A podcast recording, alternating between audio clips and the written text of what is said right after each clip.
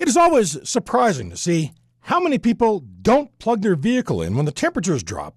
Newer vehicles will start in bitterly cold weather because fuel injection is much more forgiving than the old carburetors were, but that doesn't mean it's okay to not plug in cars. It is really hard on the engine to start it when it's in the minus 20s or 30s. Heating the coolant in the block also warms the oil so that it will flow properly when the engine is started and that means less wear on the engine parts. Now, if you run your block heater in a timer, you don't have to burn electricity all night, but having it kick in a few hours before you want to start your engine will suffice, and as a bonus, it'll actually give you better gas mileage. A cold engine burns more gas and won't warm your interior as quickly.